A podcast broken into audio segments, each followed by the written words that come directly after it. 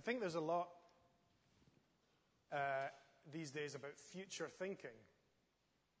Uh, I've seen quite a few adverts recently, posters, for clairvoyance, people who will promise you that they can look into the future and they will tell you what's going to happen to you.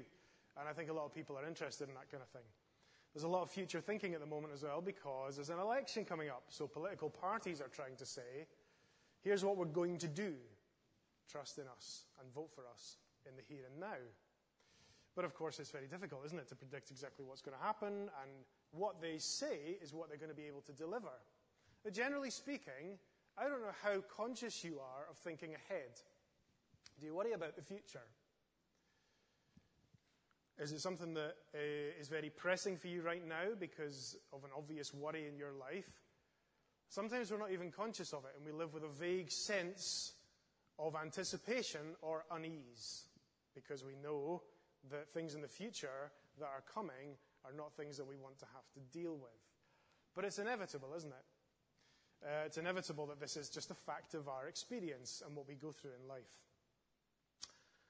The problem is that we just can't be certain about the future. You know, you can't say today that the plans that you have will work out. None of us can say, the Bible teaches us this, what a day or an hour will hold for us. It's just a fact of life. Sometimes it's a fact of life that we try and look away from. And understandably so, it can be frightening. This chapter, as I said, is huge, isn't it, in scope, the, the amount of detail, the amount of things it covers, but it is a wonderful chapter, uh, and it's a chapter that encourages us to future thinking. It's a chapter about vision, it's a vision that was given to a particular person, Daniel, at a particular time, for a particular people, but that doesn't mean it's not for you. It's a chapter that speaks to every single one of us this morning. It's a really important chapter. And uh, sometimes people will say, you know, when you get to the second half of Daniel, the first half is accessible, it's about stories. We know the stories well. When you get to the second half, oh, we don't really know that because it's a bit strange and you kind of go the other way and you skip to the Gospels or something like that in your daily reading. Please don't think like that, because this chapter, though on the surface maybe seems difficult, like I said, it's in many ways the heart of the book, and it speaks really clearly when we spend a bit of time in it to you and to me. So it's an important chapter about vision, about the future, that touches on our lives today. So I just want to look at three ways in which that happens. Like I said, there's so much in the chapter, can't cover all of it by any means, but I want to look at uh, the initial vision that he has, and then the heavenly vision, and then the vision as it touches on our lives today. So, first of all, the initial vision that Daniel sees. Daniel, uh, in verses 1 to 8, primarily, although he kind of comes back to it, and, and we kind of go in and out of this vision of these strange, incredible, terrifying beasts, this initial vision is of these four creatures, you'd call them. The first three are more obviously describing animals. The last one is almost uncategorizable, if that's a word. And uh, just what on earth is going on in this first section? You may be wondering what's, uh, what's the purpose of this? What's the message of this? The chapter itself, as it goes through, uh, does kind of explain itself. We get revelation uh, as we go through the chapter about what some of these symbols mean. And remember that, that this is uh, a type of writing in the Bible, particularly here in Daniel, that is symbolic. So you don't take everything here as literal. Be careful when you read a passage like this, but do read it. Some people will uh, kind of, like I say, shy away and decide, well, this isn't for me. It's too confusing. It's too complicated. Sometimes it helps just to think through, first of all, okay, well, this is a type of writing that I need to be a bit more careful with. But the vision, the picture language, the symbols point towards a very real human history. And that's what it's describing. That's what's kind of elucidated a little bit later on in the chapter, isn't it? And, and it's nothing new in some senses because actually, uh, many people would say that the four animals, creatures that are spoken of here, correspond to four great uh, periods of world history and the empires, great world powers that they represent. But actually, if you think about it, that takes us back to Daniel uh, chapter 2, doesn't it? When um, he sees the vision of the statue, the dream that Nebuchadnezzar has. And Daniel uh, is to interpret, he, he has to go and interpret for him the fact that this great vision that he sees of this huge statue made up of four component parts correspond to four uh, world empires, four world powers. So it's really a vision, a picture, God showing this insight into world history. And of course, you know, as, as he's able to do that, that teaches us that God knows the end from the beginning. He's the God who's over world history. Now, that vision has a very particular relevance to Nebuchadnezzar because his kingdom, his power, is the first one mentioned there. I don't want to spend a lot of time going into the exact details of everything in this chapter, as I've said. There just isn't time. It's also, I think we can take some principles from this, but sometimes I think we can look for too specific a detail. Who exactly is being spoken of here at what particular point in world history? There's more you could read up about that. Uh, but just to say that this describes, in these visions of the different uh, beasts, four different world powers. Now, the point about this particular description is, as I said, that it describes it in terms of these animal uh, qualities. Now, the reason it does that, I think, is because we get a distinct sense as we read through it of the ferocity uh, of these creatures. These aren't soft, cuddly animals that are being described here, are they? We have the first one, uh, like a lion with the wings of an eagle. The second one, like a bear. It has this terrible description of has it three ribs in its mouth between its teeth. These, this, these are violent descriptions. Uh, we have um, the third one like a leopard. On its back, it had wings like those of a bird, perhaps signifying the, the kind of um, the speed at which it moved, the, the, the, the, way in which the kingdom was able to rapidly expand. Explanations like this can be taken out. And uh, the fourth one, the fourth one, terrifying and frightening and very powerful in verse 7, isn't isn't kind of aligned to just one animal, is it? We get this amazing description. Uh, it was described as a beast, large iron teeth. It crushed and devoured its victims and trampled underfoot whatever was left.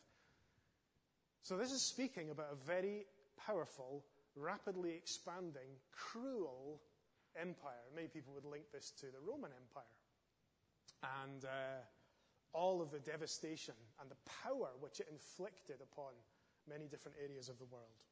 Now, there have been many world empires, many terrible world empires since, of course. And that maybe is suggested by what is described in uh, the verses following this main section, where it talks about uh, these different um, horns that come out of the first beast.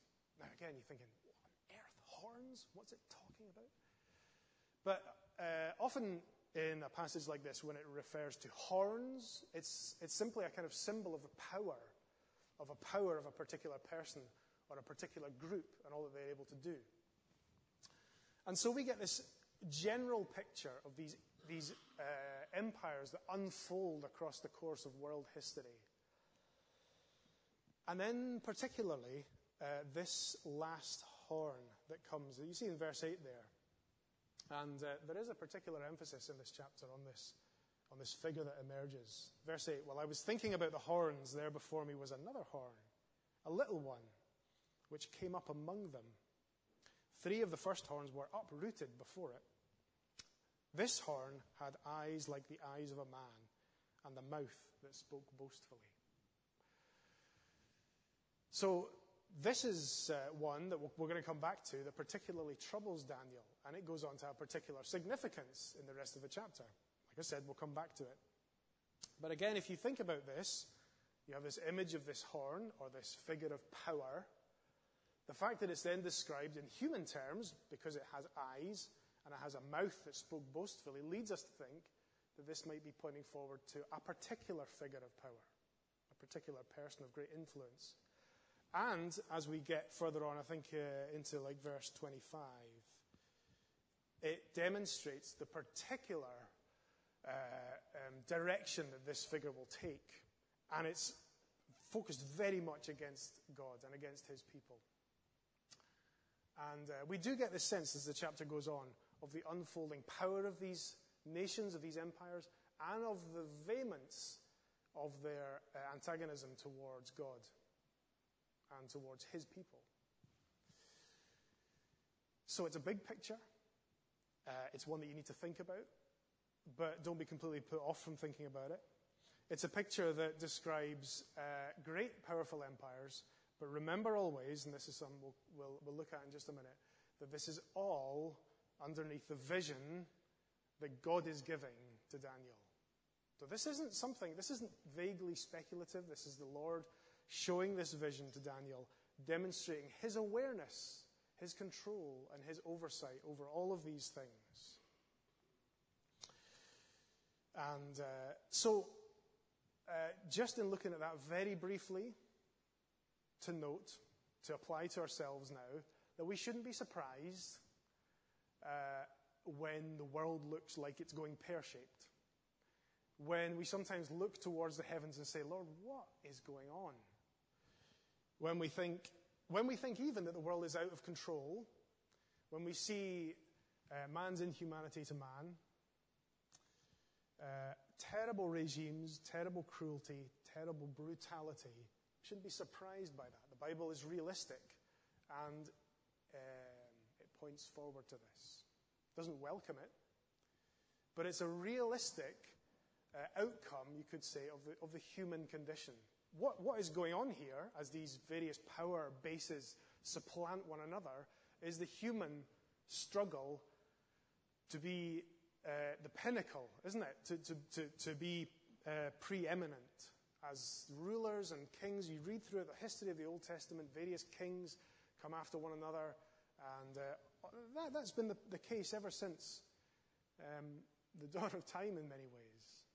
That power corrupts, power makes men and women do terrible things to each other, and uh, often commit acts of spectacular brutality for the sake of gaining further power. So, this is a realistic and, in some ways, quite a distressing picture that the initial part of the vision uh, portrays to us. But there's another vision, or there's another aspect to the vision. And you have to see this. And you have to remember this as you think about um, world history and as you think about uh, what is happening in the here and now. Perhaps when you look across the world and you see chaos and the threat of war and instability, and we think it's all, it's all just going to fall apart. You have to remember this because the second as the, the perspective shifts, the second uh, phase, as it were, is this wonderful vision we get into the heavenly realms. So look uh, at verse 9. Daniel says, As I looked, thrones were set in place. And what we have, first of all, described here is the Ancient of Days. We have this wonderful description of the Lord of hosts of God in surrounded by his glory and his power taking his place over all the, all the powers and the dominions of the world. The Lord of hosts it says in verse 9, the Ancient of Days took his seat. And we, uh, in this uh, short vision here, we get some insight into the character, the nature of God. So this morning, are you wondering what God is like? This passage helps us. Do you find it easy to forget what God is like when you're surrounded by worry uh, by all the, all the chaos of the world and maybe all your fears for the future. Well, remind yourself again in a passage like this, because look at what it says about God. It says he's pure and perfect, describes the, the, the references to his, his being white, his perfection. His clothing was as white as snow, his, the hair of his head was white like wool. It speaks of his power and his majesty Often, when you get descriptions in the Old Testament of the power and the presence of God, you get him associated with fire. Uh, you remember when Moses saw the presence of the Lord uh, when he did the burning bush, which was, was in some miraculous way burning this bush but not consuming it because God was there. There are other descriptions that we could go to, but we get that uh, reference here. His throne was flaming with fire, and its wheels were all ablaze. Amazing. Again, symbolic language but describing, dr- drawing us towards what God is like in all his awesomeness and his purity and his power. It's important for us to see that, isn't it? It's important for us to see this picture of the Ancient of Days, the Eternal One, sitting on his throne. We've seen his purity and his power, but also he's worshipped. See that there in verse 10 after it's described the river of fire flowing from before him. It says, Thousands upon thousands attended him. 10,000 times 10,000 stood before him. Does that remind you of anywhere else? Uh, if you were to go to Revelation chapter 7, you would get a, a, a similar picture in many ways. A vision of the great multitude before the throne of God, worshipping him gladly in his presence. So there is this spectacular vision of the majesty and the power of God, but crucially, in the face of these great empires, see what it says at the end of this uh, little section, the last couple of lines of verse 10. It says, The court was seated and the books were opened. So that says that God is on the throne and that God is the judge and that God is the one who records all of history and who knows all that has happened and who presides over it and who will one day settle things, who will one day judge the world and all the nations of the world and all the people of all the nations of the world. The court is seated. And there's another reference to that later in the chapter, which we'll come back to. The court is seated. This is not, all these things that have been described to Daniel in the first part of the vision, this is not out of God's control. It's not out of his uh, knowledge. It's something that is, he is over. Now, that should give us peace. That should give us gladness. It should also give us a sense of awe because it means then that there's no way that we can, we can kind of either elude God's judgment. It means that we can't set ourselves up against God's judgment. We can't decide to opt out of being before this great figure, the Ancient of Days. You don't get to say, I'll just not bother with that. I don't like the sound of that. Not for me. What the Bible says is that you, uh, this is your God. This is the God of the whole earth, and you will as all nations will, you will stand before him. Now, that's good news if you know him, uh, if you're a Christian. You need to make sure that you're one of his. That's the, that's the immediate uh, reference for us here. We have the Ancient of Days, but we also have another description. We have this description in a few verses down of another figure, another, another person who's described here. You see that in verse 13. So again, the vision moves on. The vision moves on, and Daniel sees another person. Verse 13 In my vision at night, I looked, and there before me was one like a son of man coming with the clouds of heaven. Who's this? He approached the Ancient of Days and was led into his presence, and he was given authority, glory, and sovereign power. All peoples, nations, and men of every language worshipped him. His dominion is an everlasting dominion that will not pass away, and his kingdom is one that will never be destroyed. That's a pretty majestic description, isn't it? This uh, phrase, uh, one like a son of man, I mean, it literally just means a person, a human. One like a son of man. Lots of people, when they read this, uh, they're, they're, the way they explain it is just to say this is um, somebody almost like a representative of humanity. Somebody who stands for those who will, as it goes on to s- explain, inherit the world, the saints. So this is like a representative figure. Uh, I'm not so sure about that. I think uh, what this does is it shows us this picture of one, an amazing description of one who is uh, given this great responsibility. The focus very much in this passage is on the role of the person It doesn't spell out for us exactly who this person is.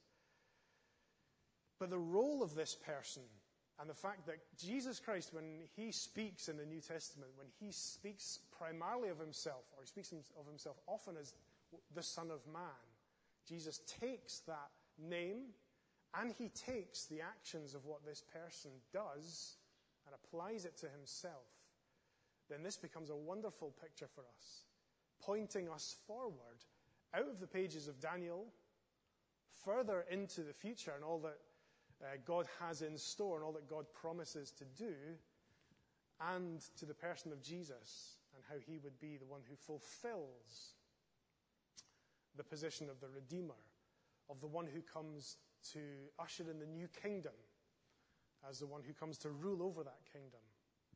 It's a wonderful picture that points us towards Jesus. In uh, Matthew chapter 8, he refers to himself, just to uh, quote a couple of verses, he says to himself, The Son of Man has nowhere to lay his head. There are quite a few references where he speaks of himself as the Son of Man. But there's also, and I just want to mention this, tying into the, the particular role that is given to this figure here. See what he does. It says uh, he was given authority, glory, and sovereign power. It speaks of the fact that all nations will bow down before this figure. It says all nations will worship him. And it speaks of the fact that his dominion, his kingdom, is an everlasting dominion. Jesus, uh, listen to these words of Jesus from Matthew 24. Speaks a lot to us about who Jesus is. Matthew 24, he says, and in these chapters in Matthew, Jesus is deliberately speaking a lot about the future and about his own role in the future. At that time, the sign of the Son of Man will appear in the sky. They will see the Son of Man coming on the clouds of the sky with power and great glory. Jesus is pointing his listeners forward to a time, the end times, the time when he will come again but he's saying, You will see the Son of Man. He's saying, You will see me come again in this power, with this glory, uh, um, finally ushering in this kingdom to reign. And so, what this describes in the, the context of this chapter, remember that it's described these great world powers. Remember, maybe the temptation is there for us to think things, these guys are so powerful, things are so out of control. But this is describing and putting centrally the power of God. We see the Ancient of Days, the majesty and the power of God, and this figure who Jesus uh, very much picks up on and refers to, who will be the one who triumphs over and who rules over and who reigns over all the kingdoms of the earth. Jesus in Colossians chapter 2 says, or it said of Jesus rather in Colossians chapter 2. You know, if you think, how, how did Jesus do this? How does Jesus become this great figure who will rule and who will have such power over the nations? Colossians, Colossians chapter 2 says, Having disarmed the powers and authorities, he made a public spectacle of them, triumphing over them by the cross. Triumphing over them by the cross. So when we think uh, forward and we think, how is God able to be over all things? Well, he's the, he's the majestic one, He's the powerful one. But what was the thing that he did that displayed his power ultimately? That's the great paradox of the cross, isn't it? Where the powers of the world in the time of Jesus thought they had him the, the, the political powers, the, the, the religious powers. They, they ganged up together and they nailed him to a cross and they thought they'd done with him, probably even the spiritual powers, the dark forces in the heavenly realms so, this is the great moment when Jesus was done for. But Jesus was raised again by the power of God, victorious over death and over sin, the great victor, and displaying his power. So, we have a risen Redeemer, a powerful risen Redeemer, who now, the Bible says, is at the right hand of the Father in heaven who's done all that is necessary for us to be brought into fellowship with God, who's done everything that's necessary for us to be saved, and who has every power over every authority uh, in every stage of human history. And so that vision we have of our God and of our Savior is one that we need to hold center stage in our lives when we're faced with all the worries of life when maybe you're faced with your fear about how to deal with your sin, Can God deal with my sin? Yes, He can. When you're faced with the genuine worries you may have about the future, all of these things give us perspective on our lives because they show us the great majesty. They show us what God has done and what He will do in human history. Briefly, and finally, the third aspect. This is a vision that very much, I said at the start, it touches on us. Now, it touches on our lives now because it shows us the glory of God. In some ways, we could, we could stop there, couldn't we? We've seen an amazing picture of who God is, what He is like. We've seen how this points us forward to Jesus and all that He has done. But there's more. Briefly, this last little section.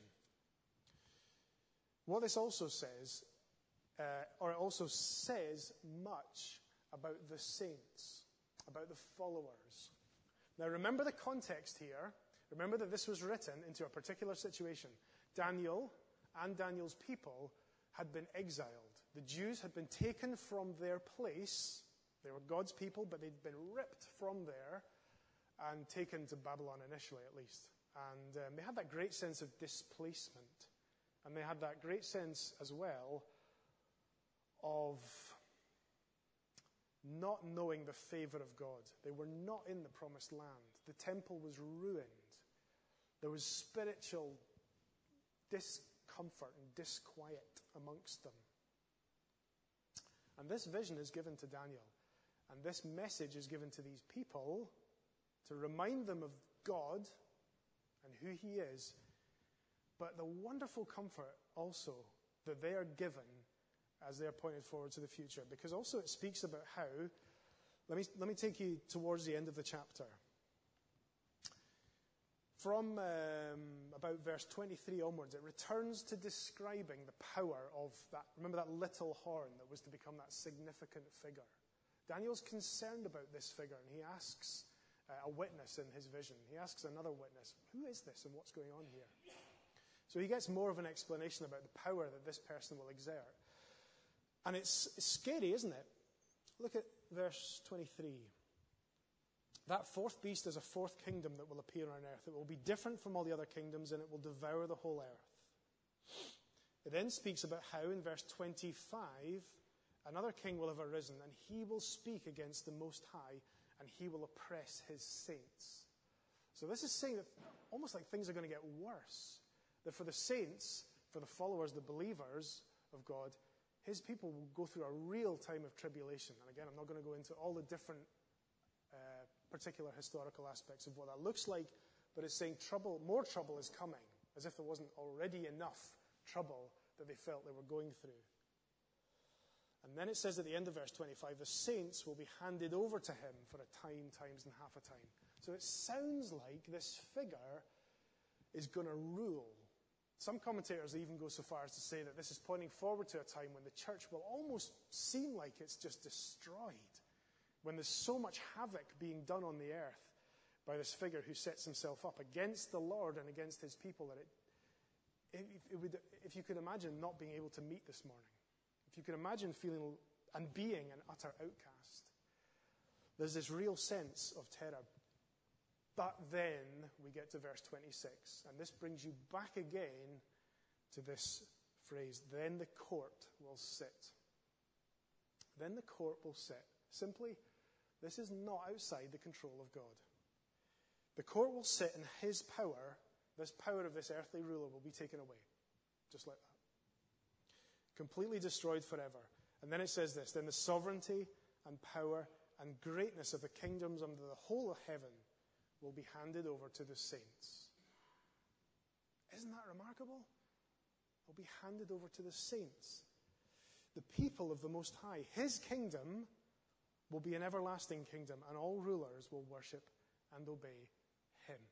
Now, that sets things back in their rightful place, because it's right that all peoples and all kingdoms worship the Most High. He is the one who is worthy of all praise. We can set up the most fantastic uh, kingdom in this earth, and it won't come anywhere near to the glory of God. It, all it will do is take away from His glory, and His rightful place is the one that we praise.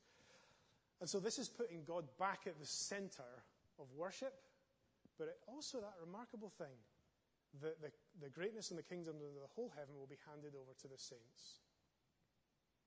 Now, very briefly, what light does the New Testament shed on this? When Jesus came, we speak about the fact that he ushered in a new kingdom. You go to a chapter like Matthew, 20, Matthew 5, it describes, as it were, life in the kingdom, life of those who, who follow the rule of Jesus. But we know also that when Jesus comes again, finally his kingdom uh, will begin, his rule, and uh, all evil and all rebellion to God will be dealt with and done away with. And it speaks of how the saints will go to be with him. The Christians, you, if you're a believer, will know the security and the peace of being in his kingdom forever. Worshipping him, knowing him, seeing him uh, face to face, seeing, seeing the Lamb. But a couple of verses. The, the New Testament speaks a lot about that being an inheritance for you. And I want you to think about that this morning. I want you to think about it particularly if, you're in, if you have trouble, particularly if you're tempted to feel that the world is out of control. Matthew 25, again, remember Jesus speaks a lot about the future in this, in this little phase. Uh, he says, Then the king will say to those on his right. Now, this is speaking about the time when he will judge. Then the king will say to those on his right, Come Take your inheritance, the kingdom prepared for you since the creation of the world. That's a promise for you if you're one of his people. He will say to you, Come, take your inheritance. Some uh, passages give, give us even more of a kind of window into what this will look like, but I, I'm not going to go into it. Just to say in 2 Timothy, it speaks of how the saints, if they endure, will reign with Christ. You'll reign with Christ.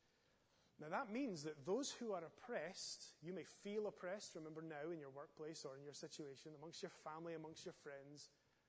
And we know of people throughout the world who are really oppressed and who are in danger of their lives. And be aware that it may get worse for us. It may get worse for us. But those who are oppressed will reign with Christ.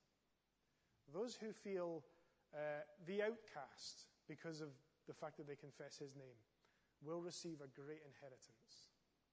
And that's a promise for you this morning from the Lord. And that's the hope that you have. And that's the perspective that this big, complicated chapter wants you to have.